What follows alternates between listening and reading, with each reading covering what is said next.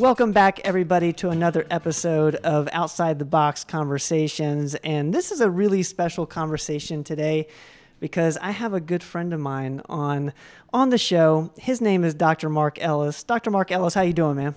Hey, awesome. Thanks for the call today. Hey, thank you for getting on. We we this was kind of impromptu, but something that I've been thinking a lot about over the last month or so. Dr. Ellis is with Georgia Chiropractic Neurology Center. And Dr. Ellis, just tell us a little bit about who you are and what it is that you do. Sure. Well, I uh, started, I don't know, 35 years ago in martial arts and became very interested in movement therapies.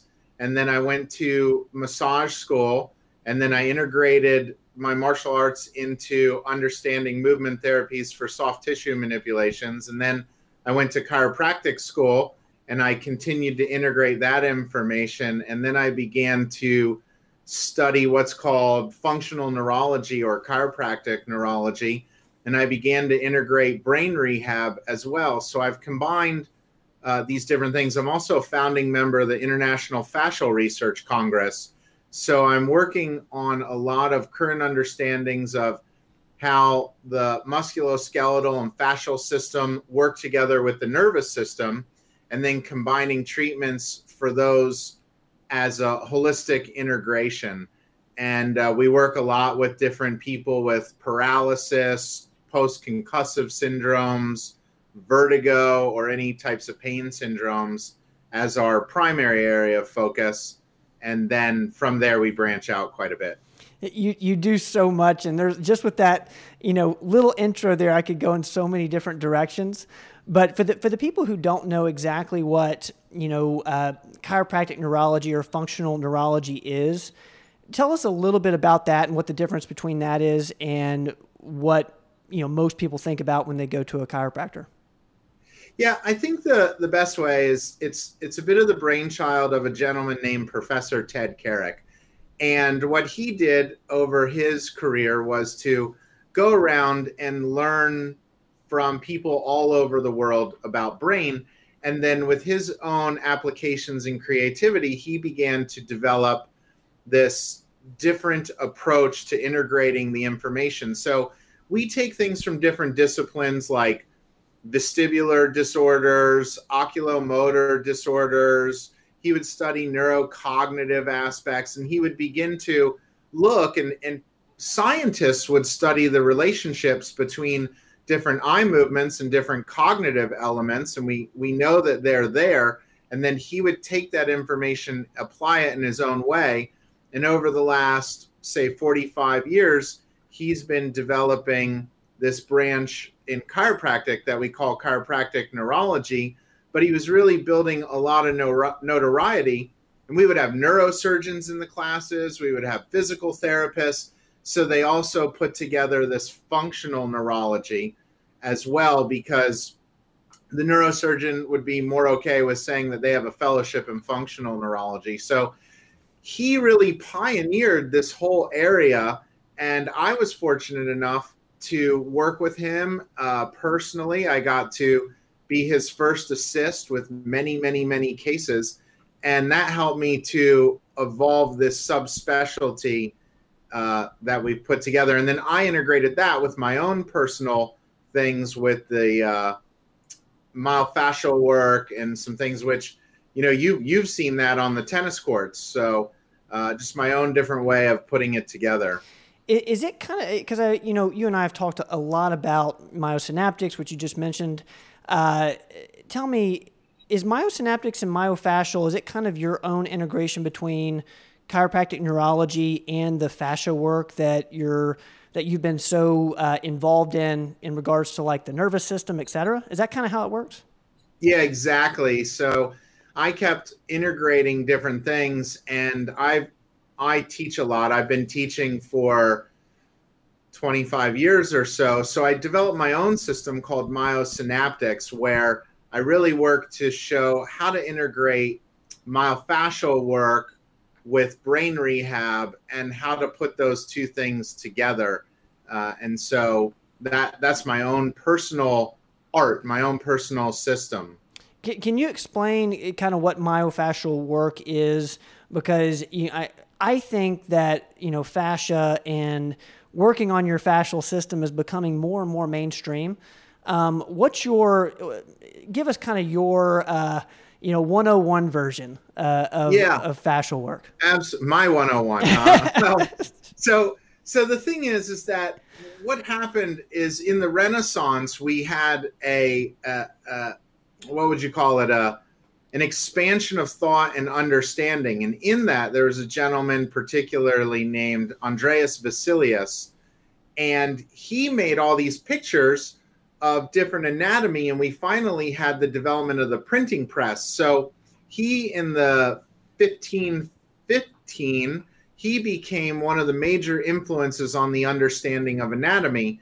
And for the last 500 years or so, he's had the one of the biggest influences. Well, there was a tissue in the body called fascia that we we know about very well, but we only looked at it as something that held the muscles together or held the organs in place, and uh, it wasn't highly investigated. Well, there's a group called the Fascial Research Congress, and they're really interesting. There's there's people in there like yoga instructors or massage therapists, but then there's PhDs in endocrinology. There's a lot of people researching it in um, oncology because the way the cells are moving through the body, they're moving in relationship to the fascia. And then there's a lot of biomechanical experts. So it's this conglomeration of people from all around the world who are looking at this tissue that was previously uh, not considered very much. And they're saying, wow, you know, all your nerves are embedded in it, all your muscles are embedded in it, all your organs are embedded in it. And it's helping us to get a better understanding of biomechanics, immunology, and um, and psychology because how the how that tissue is doing actually influences your your brain and then your brain influences that tissue so it's uh, I think I think that we started about ten or twelve years ago, and uh, every few years there's a fascia congress. The next one will be uh, in Montreal in 2022, so we're all looking forward to that. But so I take that information as well and, and integrate it with whatever else we're doing, and and so um, it, it's just fascinating to me. And I, you know, I, again, we've known each other for years, and uh, I've had the the wonderful opportunity to to work with you and and one of your proteges, Jacob Meyer, who who's having amazing yeah. success on the on the tennis tour right now. Shout out to Jacob Meyer. I, I hope he's he should be listening to this, Mark. Right? Yeah. yeah. Well, he will. He will listen to we, it. We, we will make him listen to this to this episode. Yeah, he's been one of my uh, biggest supporters. He keeps encouraging me because he wants me to share more and more. And it's really exciting to see what he's doing with that in the tennis industry. It's and, so and funny. How he's it, helping people. You you you know you've kind of you know done your own integrations throughout the years with all this different knowledge, and I, I feel like Jacob's doing the same exact thing. You know, bringing it over into into tennis and you know hopefully other sports as well later on. But uh, but we're we're here to talk a little bit about the brain, Dr. Ellison, and and one things that, that one of the things that really prompted this phone call was um, you've been seeing some some long hauler COVID uh, in your office. And yeah, quite a, quite a lot. And COVID nineteen has, has been such, it's been on top of uh, everyone's mind. I feel like over the last eighteen months. Why don't you just tell us a little bit about what you're seeing in the office and how that you know pertains to the brain? Sure. Well, I think that you know it was it was just a pretty intense year last year, and what would happen is that people would get COVID, but sometimes they didn't get it so severe that they had to end up in the hospital, and their their symptoms seemed maybe even minor, but then they ended up with a sequelae of neurological problems after they got better and people weren't necessarily understanding what was happening and they began to call themselves long haulers because they they were having these problems and uh, weren't getting better so they would come into the office and for me i would uh, I, I just could understand what was happening because the virus impacts your endothelial tissues. So it could impact endothelial tissues in your lungs or your blood vessels, like your heart or blood vessels in your brain. But the brain is also derived from that same embryological tissue. So the virus would affect it, and then people would lose their sense of smell or lose their sense of taste or lose their ability to move or to walk, uh, to talk. All these different things were happening to people, and they didn't have any any real answers for what to do. But fortunately, we've been able to help a, a large percentage of them.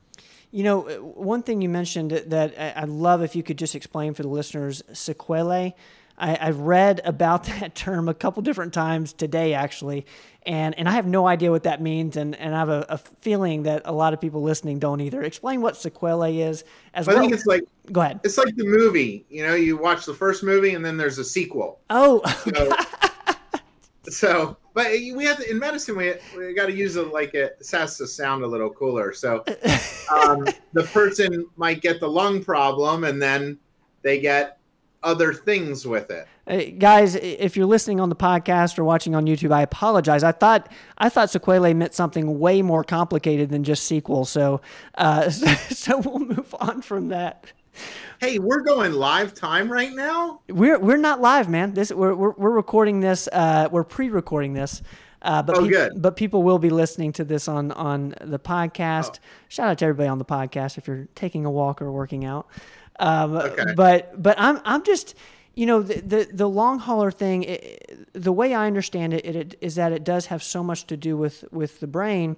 It, what are some things that you're doing in office to help with these people that have these symptoms? Yeah.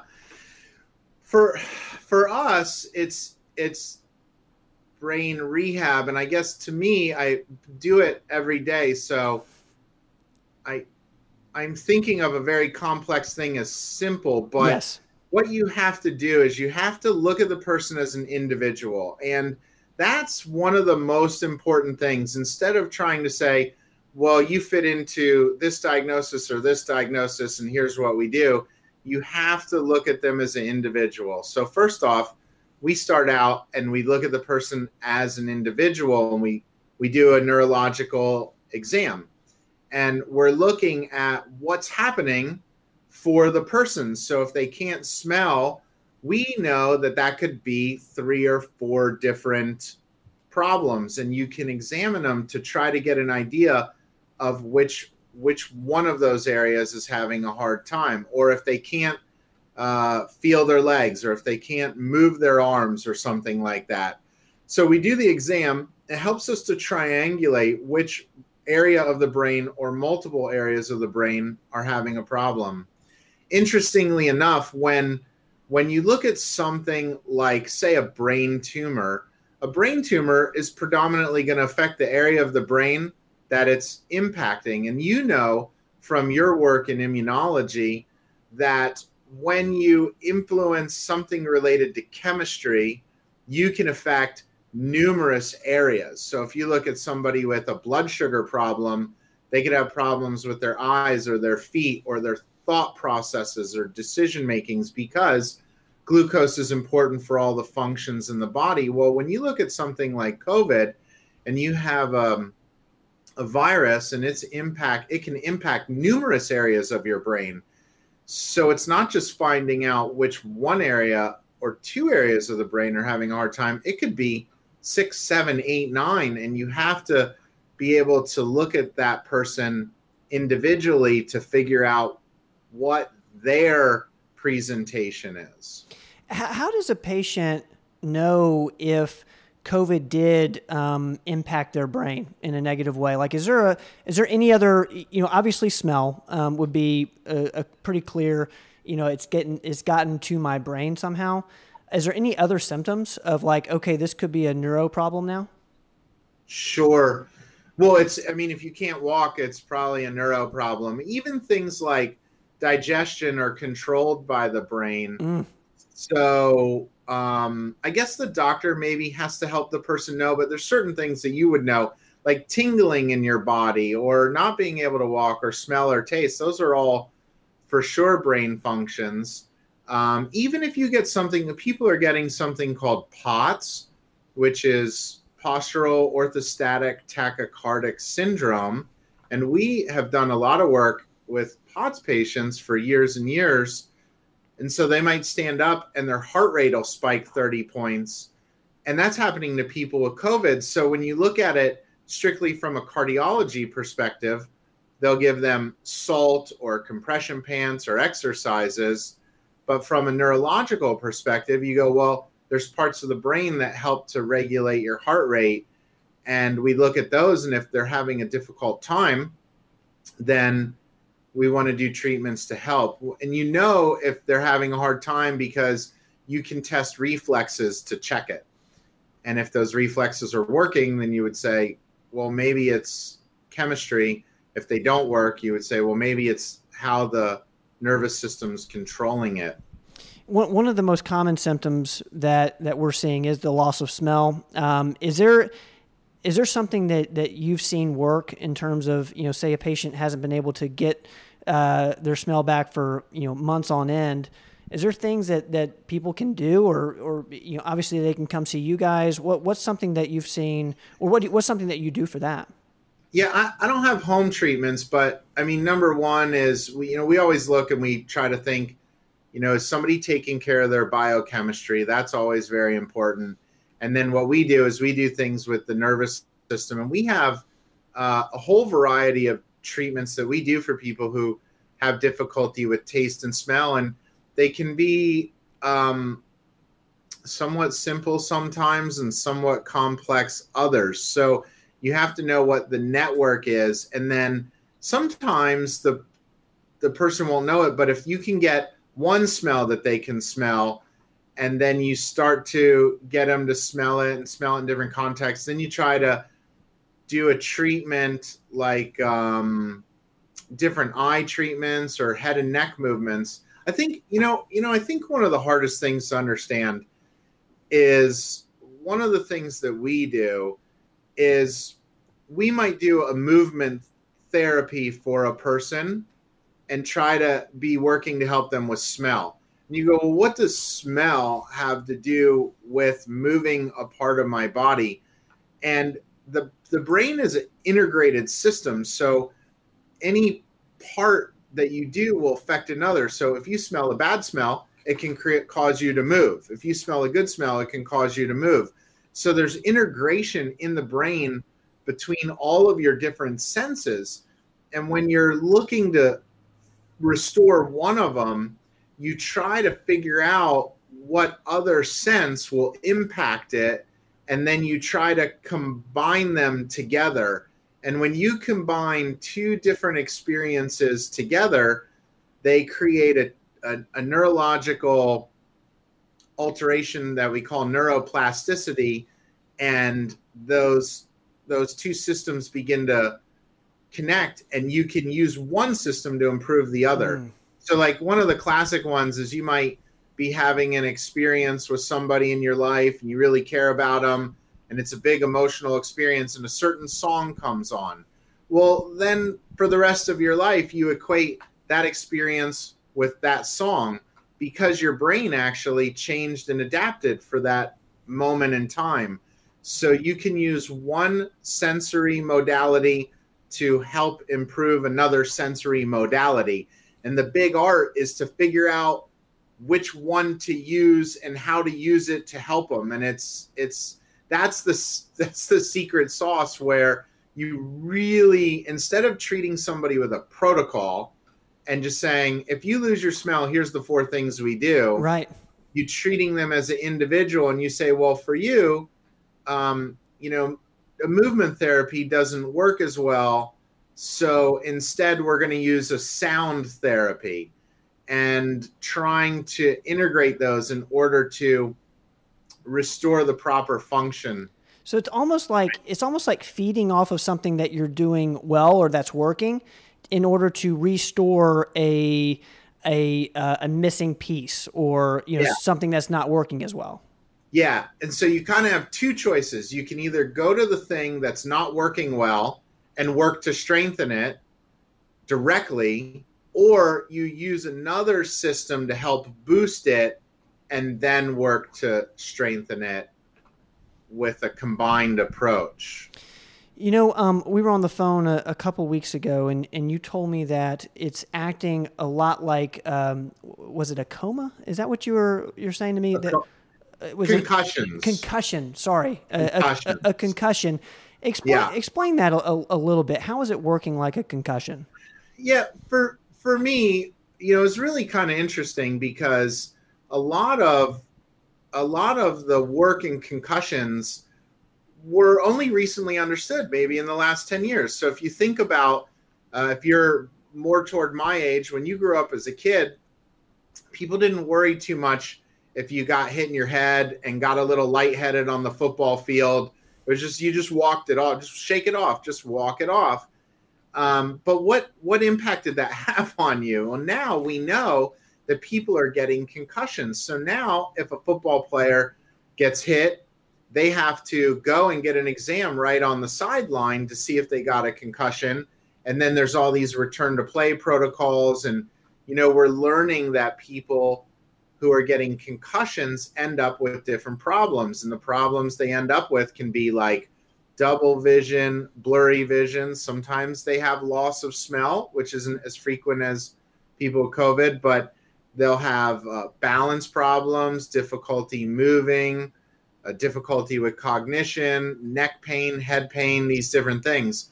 So, what happens is that's just because your brain got injured. And anytime your brain gets an injury, you're going to have a manifestation of certain symptoms. Uh, anytime's not the best word, but frequently when your brain gets injured, you'll have a manifestation of symptoms. So that's like a physical injury that causes a chemical problem. Well, and then and then that ends up causing a problem with the brain. Well, COVID is just a viral injury that's causing a chemical problem and then causing a problem with the brain. And it tends to present a little bit in its own unique way. Um, but that happens. For instance, there's certain viruses that seem to impact your inner ear a little bit more. And when that happens, people will get dizzy and they'll get ringing in their ear and they'll go, Well, you have either a bacterial labyrinthitis or a viral labyrinthitis. And then, depending on which one you have, people will treat it with antibiotics or something. So it, it just has a predilection for your ear. One of the nerves that goes up to your eye to move your eye outward, that nerve is particularly sensitive to viral infections for some reason, whatever it is.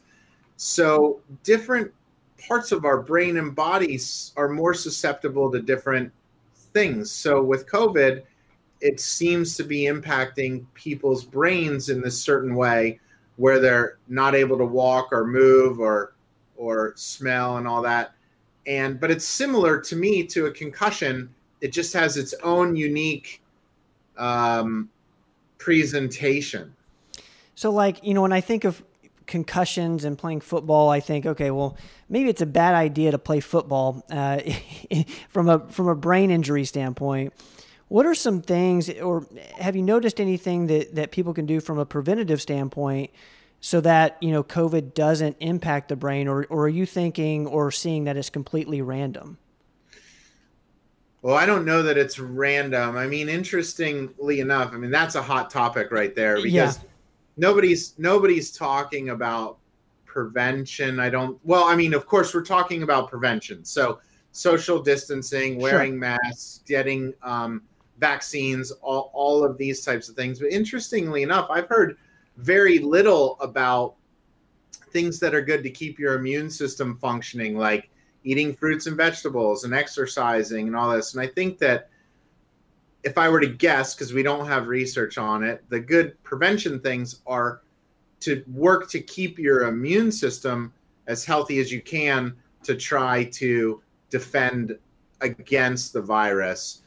Uh, also, is to look ahead of time. I've seen a lot of people where they've had some imbalances within their nervous system. Like maybe they came to me for headaches or neck pain or something and, and we fix it and i say hey you also have some of these other um, problems would you like us to help you with them and they'll say well no i go okay you know that's fine and then that something happens, like they get hit in the head and they get a concussion or they get um, a viral infection or something. And what part of the brain does it affect? Well, it affects the part that was the weak link.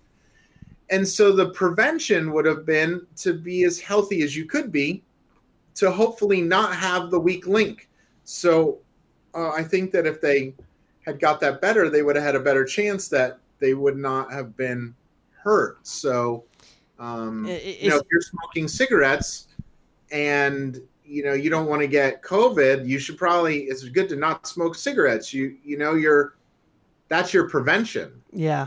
One thing you mentioned earlier is is the gut and you know when I think of you know some of the so the immune system when I think of you know the gut brain relationship um, I would imagine that you know keeping a healthy gut would also be you know a very preventative uh, action that so many people could take. Um, you know the gut brain relationship better than most. Can you kind of explain that for people? Yeah, well, the the the idea behind that is the gut has endothelial tissue, the brain has endothelial tissue, and there's a blood brain barrier that works to keep the chemicals that are in your blood from getting to your brain. And it works to allow certain chemicals that are in your blood into your brain so that it keeps this optimal balance between your body and your brain for functions. So there's certain chemicals that you need in your body, but you don't necessarily want them in your brain. And the blood brain barrier helps to do that. Well, the what what we're seeing is that if you get inflammation in your gut, you can get inflammation in the blood brain barrier and you break down your um, like gut blood barrier. So they talk about leaky um, leaky gut, right? And the idea is that the chemicals, you have these bonds in there called zonulin bonds, and they break apart, and the gaps between your your intestines and your blood get a little too big. And what we think is that chemicals start coming through that shouldn't come through, and then that causes inflammation in your body.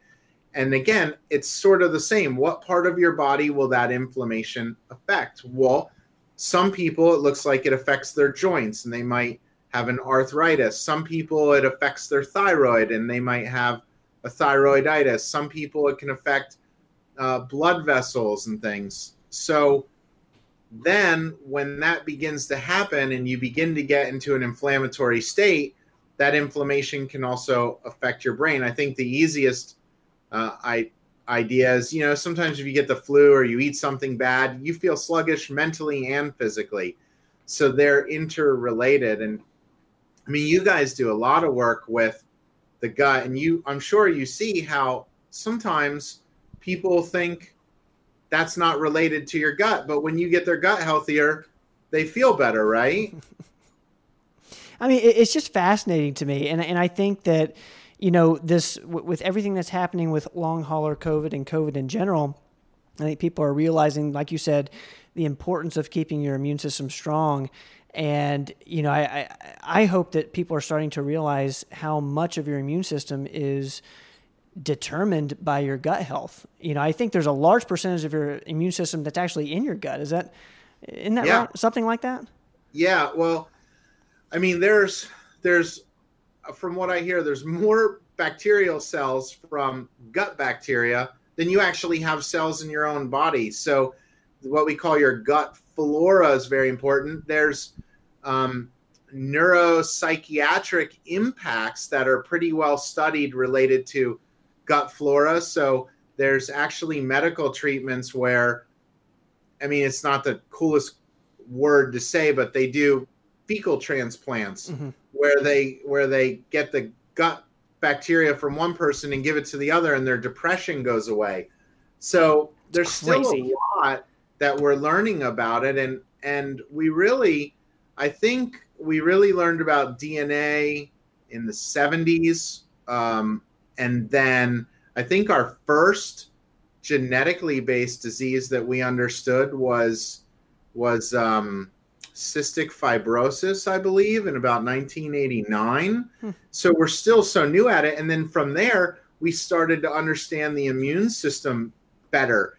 So we're still in such the beginning of of our understanding of science and yeah you i mean your gut function impacts so many other areas of your life and then your brain impacts your gut function and so that's that gut brain axis or brain gut axis and it keeps you uh, keeps you healthy. Uh, so is it is it fair to say that so your, your gut impacts your brain and your brain impacts your gut or is it yes. Okay so it's yeah. both.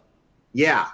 Yeah we like we like to put things in in in like one thing affects another but the reality is they're all inter they're all interrelated. Yeah so um yeah your gut will affect your brain particularly uh, the nerves in your gut have very powerful impacts on parts of your brain for your limbic system like your amygdala and things and then your brain through your nerve called the vagus nerve well it goes down and it keeps your gut functioning and your intestines and organs healthy so those have huge huge interrelationships they actually you actually the the blood flow through your organs and how your organs are positioned actually help to tell you if you're upright. They contribute to telling you if you're upright or not. So people's organs can get shifted out of place and that can actually impact uh, how they feel you know it's interesting dr rogers wrote a uh, an article this morning about long hauler and and uh, and he mentioned in there that covid is a multi-organ disease. And and that's what's just so fascinating to me is how it's affecting all your organs essentially. And and, and that's really where the, the, the personalized approach that you're talking about comes into play because you know it, it can affect all of them and it just you know it affects different people in different ways. Isn't that fascinating yeah it really is. I mean it seems to be affecting tissues that come from your ectoderm and and like your endothelium. Although that's like skin.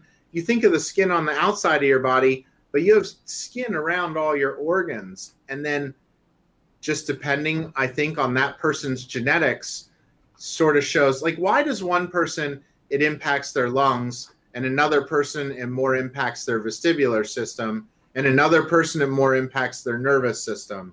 And I think that's probably just because of their personal genetics and life experiences that what how they went through.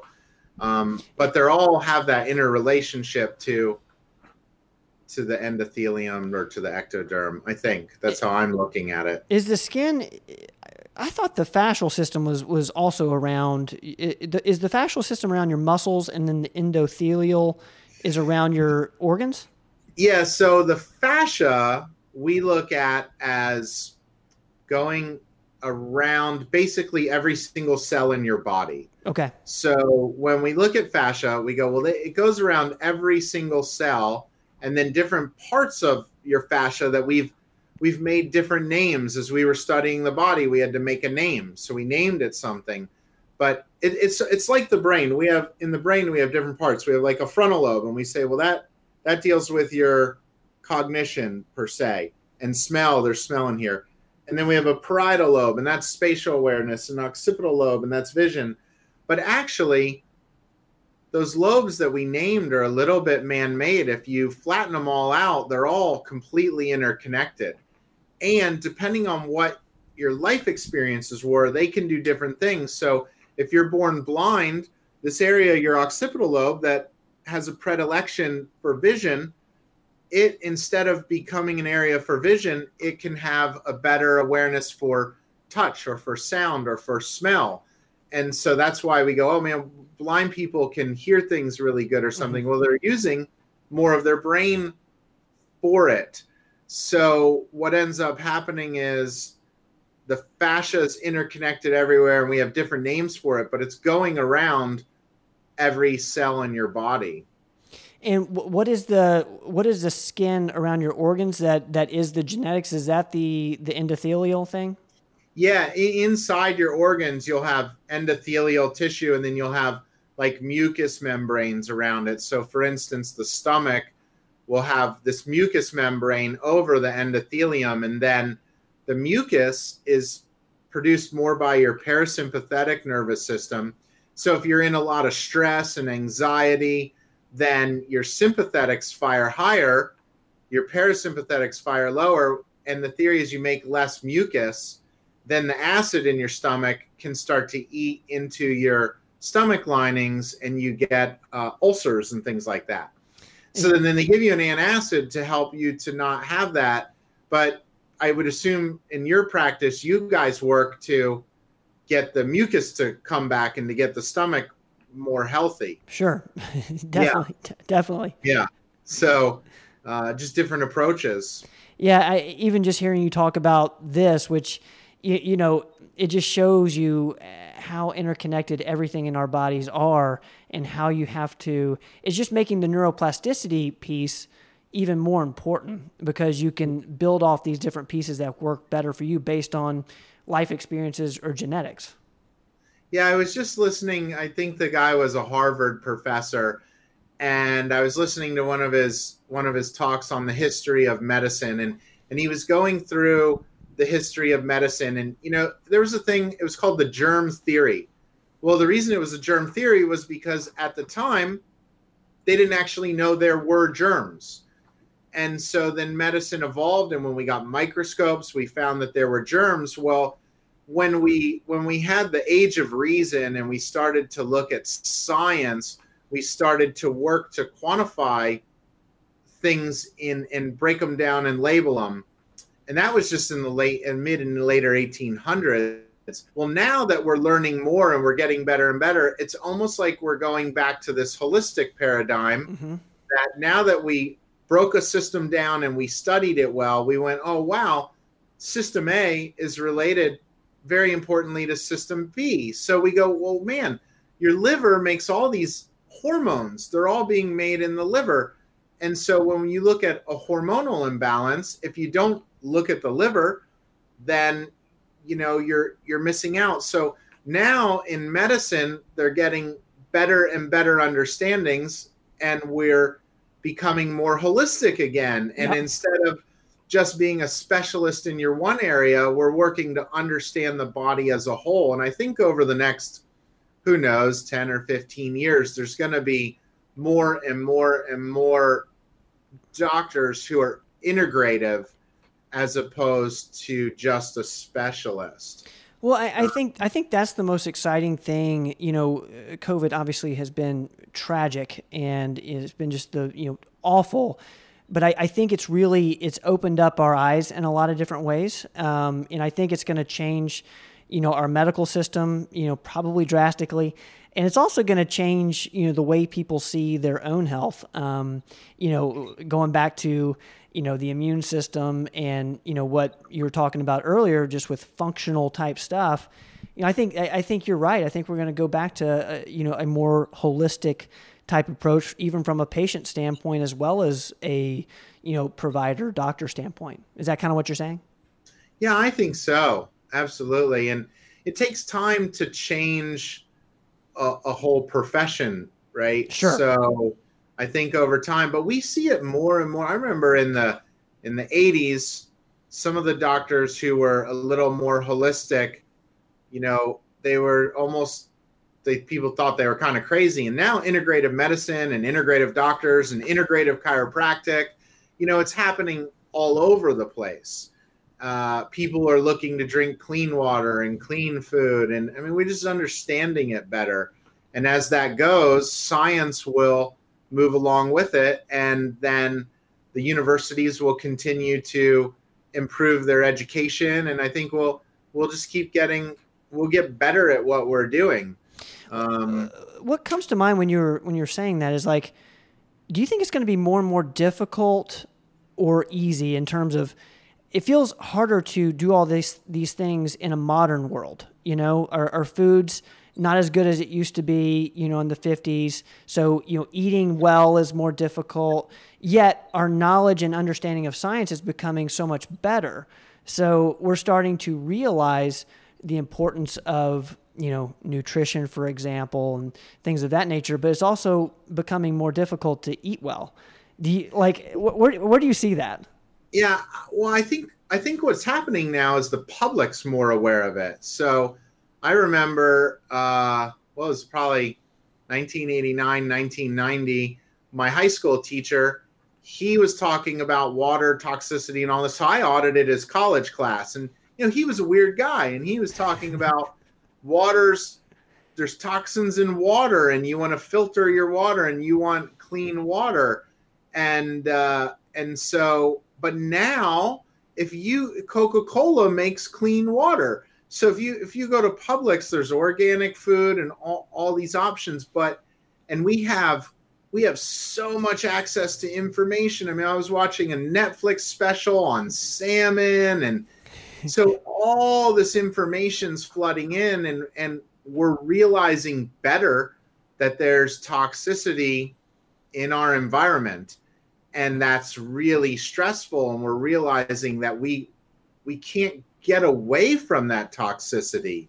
So whereas I think in the 80s, you know, I'd be playing football and the football field was around the cornfield and the plane would come down and drop the poison on the cornfield while we were practicing on the football field. Well, I don't think they would allow that today. No.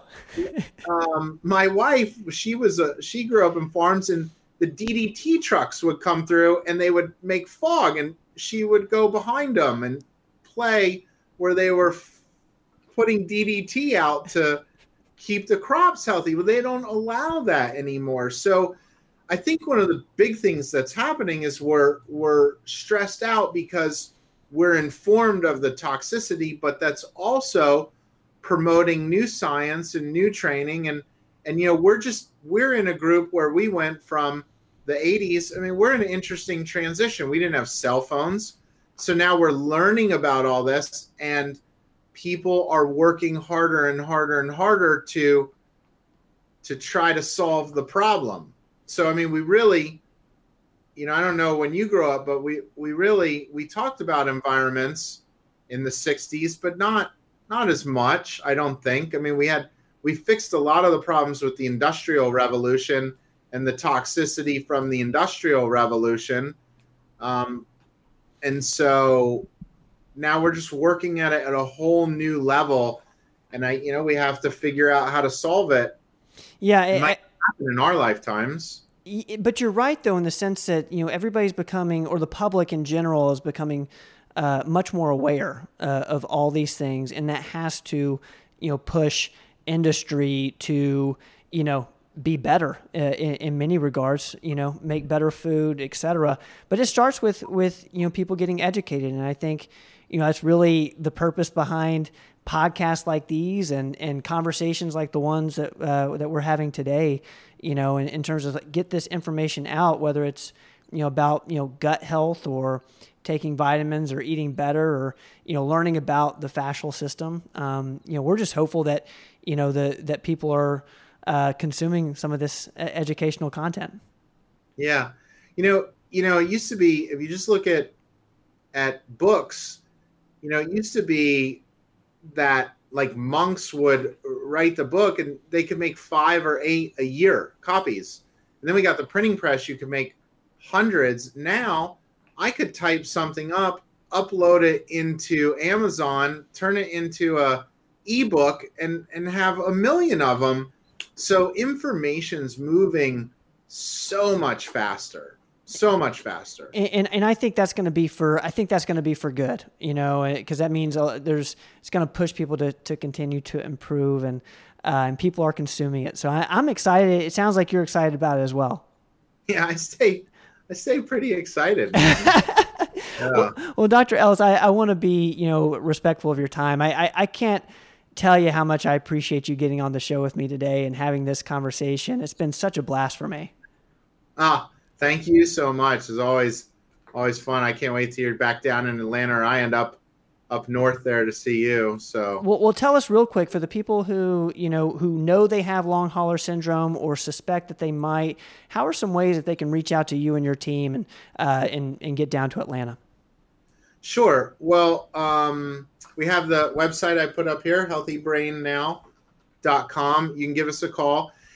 For one of the things that we like to do for people is is as we were talking about, there's so much information that it becomes stressful. Like you go into these uh, groups and they go, well, I did this and it helped, and I did that and it helped, and you're just trying whatever you can try to uh, find help for yourself. So one of the things that we like to do as much as we can is if you want, we can just have a, a consult on the phone and we let you know, oh, do we think that, you know, we're a place that can help you?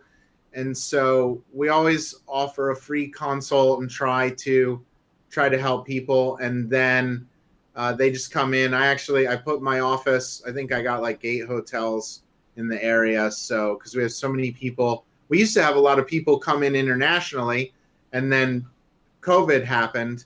Um, but uh, and now now people are starting to travel again. So they just come down and and we work to help them get better. If for some reason I know somebody in their area, I will tell them right away. I don't. I only have a few people that I tend to refer to, mm-hmm. um, but uh, so you know we let them know the best we can and uh, see see how we can help. Well, guys, I, I encourage everybody who's listening right now, please take him up on that. That is that is amazing that they're doing these phone consults to see how they can help you guys. Uh, I'm going to link everything that Dr. Ellis just mentioned in the show notes today, whether you're on Apple, Spotify, or on YouTube, uh, so you can find healthybrainnow.com and phone numbers, etc., so that you can take advantage of that. Dr. Ellis, man, I really appreciate you. Thank you so much for coming on to the show, and, and I, I hope that we can do this again. Yeah, absolutely. Guys, this has been Outside the Box Conversations. I am your host, Ben Rogers, and as always, we will see you guys next time. Don't go away.